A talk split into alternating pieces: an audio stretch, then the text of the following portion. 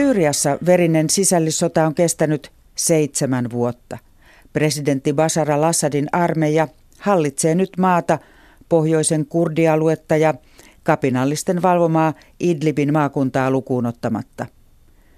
Syyrialaissyntyinen Nada Kettunen ja hänen miehensä Erkki muuttivat pääkaupunkiin Damaskokseen pian sen jälkeen, kun levottomuudet alkoivat vuonna 2011.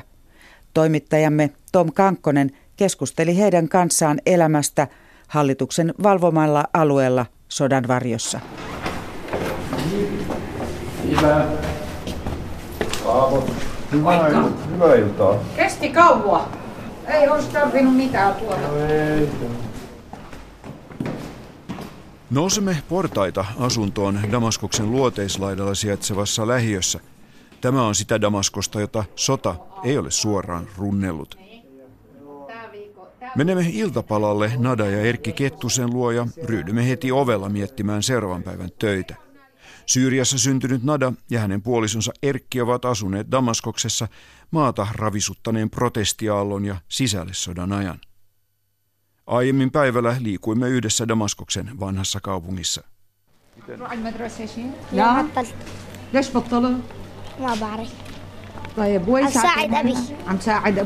12-vuotias poika myy kadulla keksiä, koulua hän ei käy. Poika kertoo saavansa päivässä kokoon 1200 syyrian puntaa eli runsaat kaksi euroa. Rahat menevät perheen yhteiseen kassaan.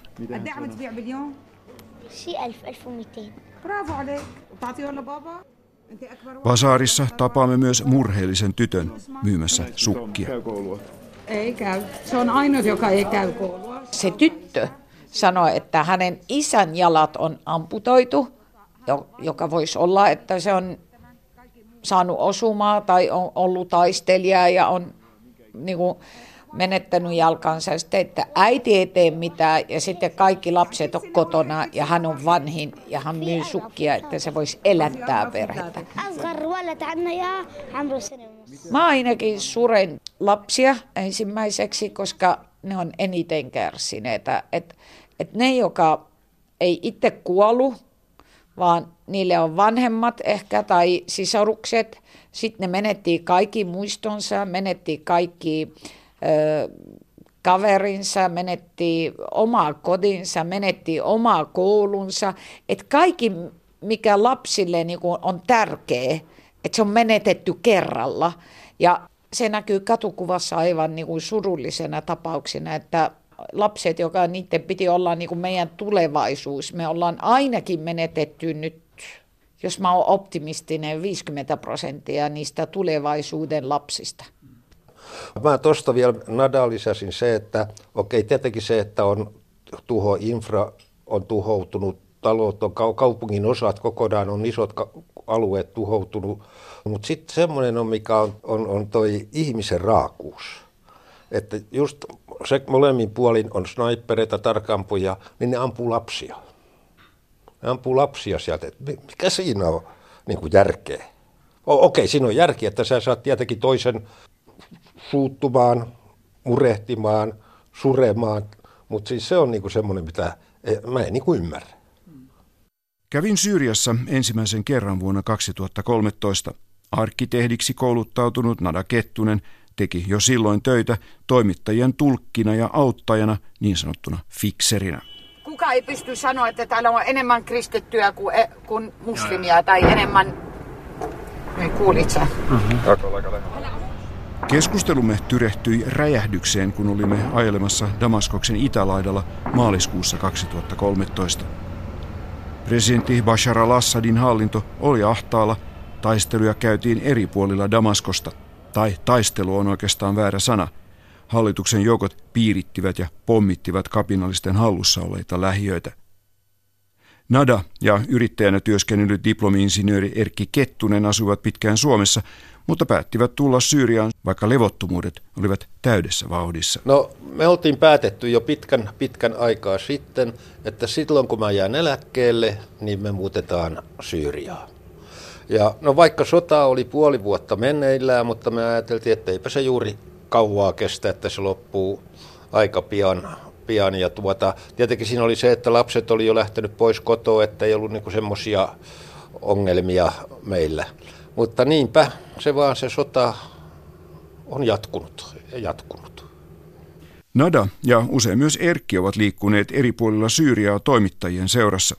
Kaikkein vaarallisin tilanne liittyy kuitenkin niinkin arkiseen asiaan kuin vierailuun korjaamossa, josta piti hakea Nadan pikkusiskon auto.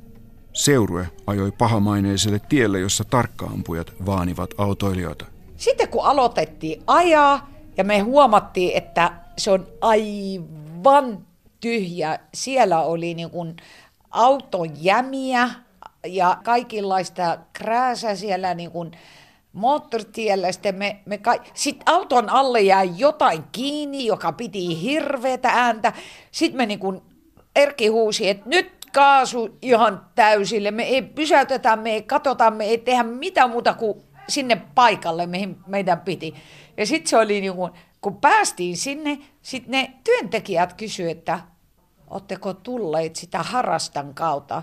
Sitten mä kysyin, että juu, mistä sä tiesit sen, että katsokaa teidän naamanne, te olette aivan kalpeita kaikki kolme. Tämä oli niin kuin kaiken vaarallisin tilanne, missä me oltiin, ja se oli itse aiheutettu.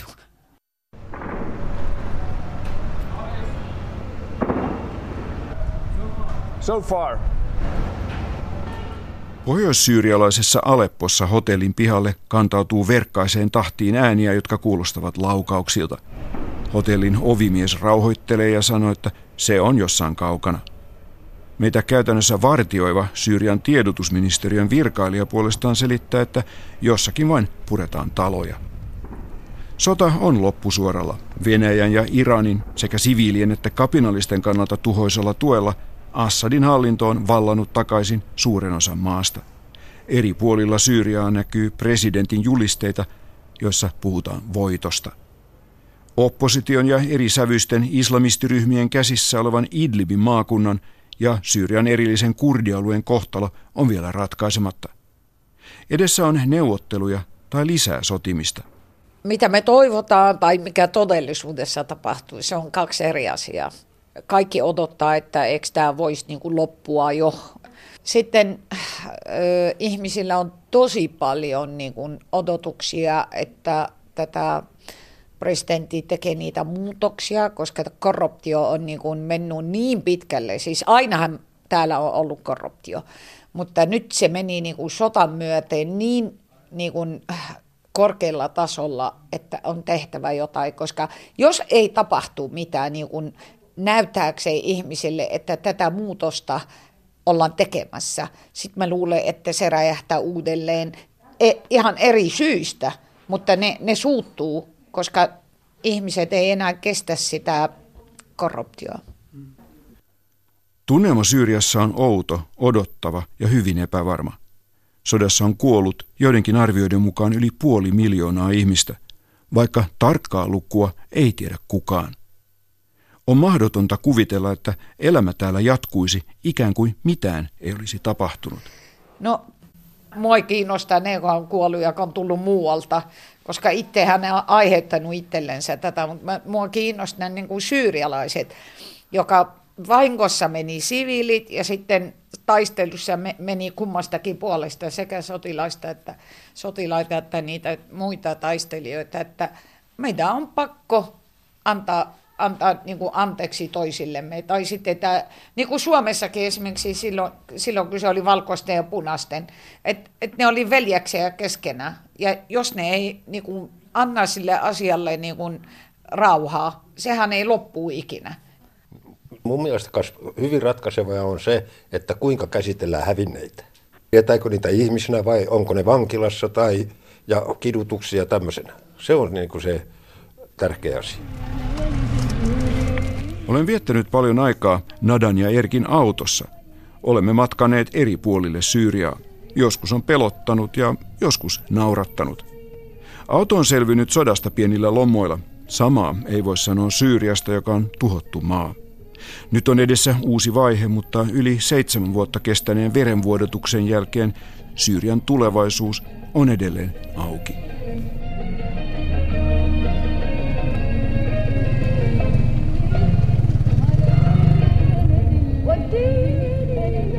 Sinne jäivät Nada ja Erkki Kettusen autoradion äänet. Studiossa on nyt lähi asiantuntija Mikko Patokallio konfliktin ratkaisujärjestö CMIstä. Voiko jo sanoa, että presidentti Bashar al-Assad on voittanut Syyrian sisällissodan? No voittaminen on ehkä vähän ennenaikaista ottaen huomioon, että Syyrian maa on kuitenkin aika lailla vielä raunioissa ja merkittäviä osia maasta vielä on tota, erilaisten ryhmien hausta, jotka eivät ole hallinnon taistelijoita. Että maa on tuhoutunut ja vielä on hyvin, hyvin pitkä matka siitä, että päästään pois konfliktista nimenomaan oikeasti aidon rauhan rakentamiseen kuitenkin. Että Mutta tunteeko Assad voittaneensa, vaikka sodan hinta on ollut näin kova? No ehkä tietyllä tavalla sodan alusta asti hallinto on suhtautunut tota, sällissotaan sillä tavalla, kun tämä olisi kap, tämmöinen kapina ja terroristiongelma lainausmerkissä, joka katoaa itsestään pois. Ja ehkä nyt viimeisen vuoden kahden aikana siinä niin kuin puhe on ollut samanlaista, mutta se tavallaan niin kuin, uh, uhma, joka tulee sen kanssa, on kasvanut, joka heijastaa, että hallinto selvästikin uskoo enemmänkin, että tässä vaiheessa ei tarvitse kompromisseja välttämättä edes suostua ollenkaan, sillä aika on näemmä ollut Assadin puolella ja Assad on vielä itsevarmempi sen suhteen, että todellakin voitto on lähempänä ja oppositio ajan myötä tulee tavallaan joutuu taipumaan hänen tahtoonsa. Onko hänen asemansa niin vahva, että Iranin ja Venäjän tuella näyttää siltä, että hän pysyy vallassa?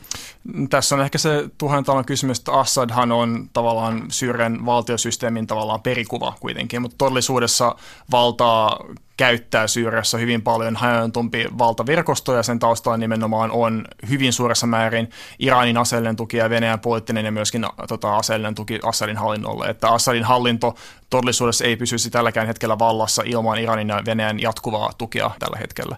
Jos puhutaan vähän maan tulevaisuudesta, tässä Tom Kankkosen jutussa mm. kuultiin, että ainakin osa syyrialaisista odottaa käytännön asioiden parantumista, esimerkiksi mm. korruption vähentämistä, niin onko maa millään lailla normalisoitumassa? No, ottaen huomioon sitä, miten huonoon paikkaan Syyria on mennyt, niin siitä on otettu muutamia pieniä askeleita kohti vähän vähemmän tuhoisaa tilannetta. Että jos katsoo taisteluiden määrää ja kuonuhrien määrää, niin kyllä on hyvin synkistä luvuista tilanne on parantunut siinä mielessä, vähemmän ihmisiä kuolee kuin jos verrataan vaikka vuosi tai kaksi sitten. Mutta jos katsotaan taloutta ja katsotaan muita mittareita, niin se, mihin Syyria on vajonnut niin taittuman alas, niin kaikki niin kuin ylöspäin menevä liike on positiivista, mutta ei se vieläkään riitä tavallaan kompensoimaan sitä suurta tuhoa, jota Syyria on kärsinyt sodan aikana. Ja nimenomaan normaalin elämän palaaminen tarkoittaa, että pystyy niin kuin talous rullaa, ihmiset pystyy tavallaan tekemään töitä tai käymään koulua ja muita asioita. Ja toiveita ja odotuksia on paljon, mutta käytännössä käytännössä se on, Syyria ei yksin tule onnistumaan siinä asiassa. Ja Syyria tarvitsee paljon ulkoista tukea ja kansainvälistä tukea, mutta myöskään tämä ei voi tapahtua ilman jonkinlaista vastavuoroisuutta. Että niin kuin Assadin hallinto vielä kuitenkin heijastaa, että haluaa palauttaa itselleen diktatuurin vielä vahvemmaksi kuin aikaisemmin ja kansainvälisen yhteisön kulmasta on hyvinkin ongelmainen lähtökohta, että jos ei nähdä uudistuksia, niin on vaikea tarjota tota, apua. Niin, kuka tuosta jälleenrakennuksesta on tällä hetkellä kiinnostunut, että EU on onnut nihkeä siksi, että ei halua tukea Assadin hallintoa. Toisaalta eurooppalaisilla olisi intressi, hmm. että sieltä ei näitä pakolaisia tulisi tänne, niin, niin kuka hmm. siellä käytännössä sitä auttaa? kyllähän se on kaikkein tota, intressi, että Syyriä rakennetaan uudestaan ja, ra- ja tavallaan saataan maa kohti kestävää rauhaa ja rakentavaa tämmöistä niin kuin, toimivaa yhteiskuntaa. Se ongelma siinä, joka useimmiten liittyy, on se, että niin kuin, millä ehdoilla ja miten jälleenrakennus toteutetaan. Tällä hetkellä, mm-hmm. jos katsoo niitä merkittäviä yhtiöitä tai merkittäviä tapoja, millä jälleenrakennusta Syyriassa tällä hetkellä toteutetaan, niin käytännössä kaikki jäljet johtavat Assadin valtaverkostoon ja hänen lähellä oleviin henkilöihin. Eli raha kulkee heidän mm-hmm. Yritysten kautta, heidän toimijoiden kautta, että esimerkiksi jos katsotaan opposition äh, lähellä olevia ihmis, ihmisiä, niin aika moni on nimenomaan nostanut esille sen, että opposition mielesten omaisuutta on takavarikoitu, heidän mm. taloja on otettu haltuunsa ja heitä nimenomaan on riisetty pois materiaalia ja nimenomaan hallinnon kannatteille sen sijaan, että tämän kaltainen jälleenrakennus ei ole semmoinen jälleenrakennus, joka oikeasti tuo rauhaa Syyriaan, vaan pikemminkin luittaa hallinnon asemaa ja tavallaan pitkittää, pitkittää konfliktin tavallaan kaunaa ja tietyllä tavalla synnyttää myös uuden opposition kipinöitä, jotka varmasti voi johtaa konfliktiin Syyriassa, jos niihin ei puutu jo tässä vaiheessa. Konflikti jatkuu osissa maata, mutta entä näiden pakolaisten tilanne, että yli 5 miljoonaa on lähtenyt Syyrian ulkopuolelle? Minkälainen mahdollisuus sinne on mm. palata? Kasvamassa määrin nähdään äh, tietyn trendin muutosta, että nyt Syyria on palaa vähän entistä enemmän väkeä kuin aikaisemmin ja kuitenkin jossain vaiheessa luullaan, että se trendi kääntyy kokonaisuudessaan niin, että Syyriasta ei pakene enää väkeä pois, vaan väkeä palaa Syyriaan. Mutta Mut katsot, vielä ei palaa. Vai? Palaa jonkun verran, mutta kuitenkin Jukon arvio on muistaakseni on se, että ensi vuonna ehkä neljännes miljoonaa ihmisiä voisi palata Syyriaan vaikkapa. Mutta kun puhutaan lähtökohdasta, joka on yli viisi miljoonaa ihmistä on painut Syyriasta, niin neljännes miljoonaa paluu ei ole mitenkään, niin kuin, se, on, se on askel siihen, mutta se on kuitenkin pieni määrä isossa summassa. Ja vieläkin on hyvin vahvoja epäilyksiä siitä, että niin kuin, kuinka monella syyrialaiset ovat pakeneet ulkomaille asti, mitä monelle heille se on oikeasti varteenottava vaihtoehto, jos he pelkäävät vieläkin oman hengensä ja turvallisuudensa puolesta, eikä välttämättä heillä ole mitään palattavaa. Eli jos puhutaan henkilöistä, ovat lähteneet, koska he ovat äh, joko materiaalista henkistä tukeneet oppositiota, ja heidän perheen ollut nimenomaan väkivallan kohteena Syyriassa, ja heillä ei ole mitään omaista enää Syyriassa, niin miksi he palaisivat Syyriaan tietyllä tavalla, koska se on hostiilivaltio heidän kulmasta, joka on mahdollisesti jo peruttanut heidän passinsa ja tavallaan muutenkin riistänyt heiltä kaiken, mikä heillä onkaan, niin heille Syyrian palaaminen vaatisi hyvin erilaista Syyriaa, erilaista tavallaan, tota, ei vain narratiivia, mutta myös tekoja hallinnon puolta, kun ne tähän asti on puuttu. Ja tämä astinen puhe Assadin hallinnolta on ollut nimenomaan hyvin voiton uhmaisaa, että niin kuin nyt voitto on, voitto on meidän ja konflikti on päättänyt ja Assadin kuva siellä kiiltää taas taustalla. Jos vielä lyhyesti tästä mainittiinkin jo, että Iran ja Venäjä ovat siellä ja eivät ilmeisesti sitten kuitenkaan ole lähdössä sieltä pois, vaikka näyttää, että tämän sodan pahin se on, alkaa olla niin ohi. Kyllä, näyttää vahvasti siltä, että Iran ja Venäjä ovat jäädäkseen Syyriassa ja tässä niin kuin käyttääkseen Yhdysvaltain tavalla ensin tota, puolustusministerin puhetta, että you break it, you own it, eli jos rikkoo sen, niin omistaa sen, että heillä on tässä tilanteessa ollut niin keskeinen rooli Assadin hallinnon pelastamisessa, että he eivät voi lähteä pois sieltä ilman, että korttipakka hajoaa tietyllä tavalla.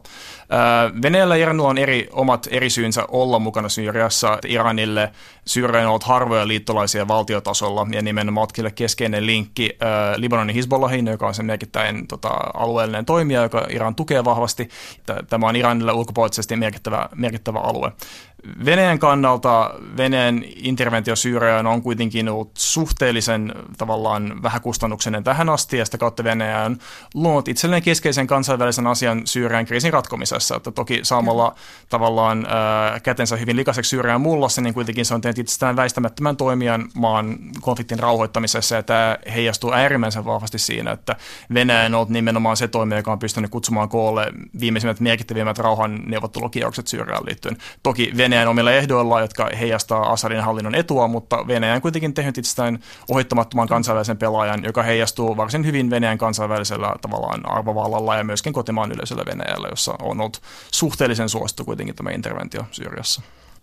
Luuletko, että tästä opitaan jotain tai onko jotain, mitä ulkomaailma nyt sitten tekisi toisin jossain vastaavassa tilanteessa, koska tämä on ollut niin karmea niin kuin uhreiltaan ja pakolaiskriisin takia ja kaikkea muutenkin. Kyllä kansainvälisen yhteisön on paljon pelin katsomisen paikka Syyriassa, että Syyria on häpeä pilkku kansainvälisen tavallaan yhteisön arvojen puolesta, että Syyriassa on systemaattisesti käytetty kemiallisia aseita ensimmäistä kertaa pitkään aikaan etenkin näin keskeisessä roolissa. Tämä on tuottanut suurimpaa humanitaarisen kriisin sitten toisen, toisen maailmansodan, että epäonnistuttu on kyllä Syyriassa reippaasti ja tässä nimenomaan pitäisi katsoa tavallaan tietyllä tavalla ehkä niin tulevaisuutta kohti siihen, että miten voidaan välttää tulevaisuuden syyreet, konflikti syystä sun toisesta, ottamatta sen kumpaa kantaa siihen, on ajaton niin taittomaan huonoon jamaan, jossa YK kansainvälisen tavallaan tota, yhteisön keskeisenä toimijana on totaalisesti epäonnistunut kriisin ratkaisemassa. Että toivottavasti tästä pystytään sitten vetämään johtopäätöksiä, että minkälaisia rakenteita tarvitaan ja miten oltaisiin voitu Syyrian kaltaista konfliktin yhtäältä estää sen kärjistymistä, mutta myöskin puuttua niihin vakaviin ylilyöntiin, jotka tapahtunut konfliktin aikana.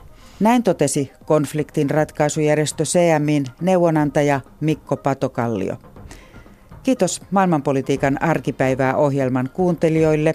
Ohjelman voi kuunnella myös podcastina ja Yle Areenassa.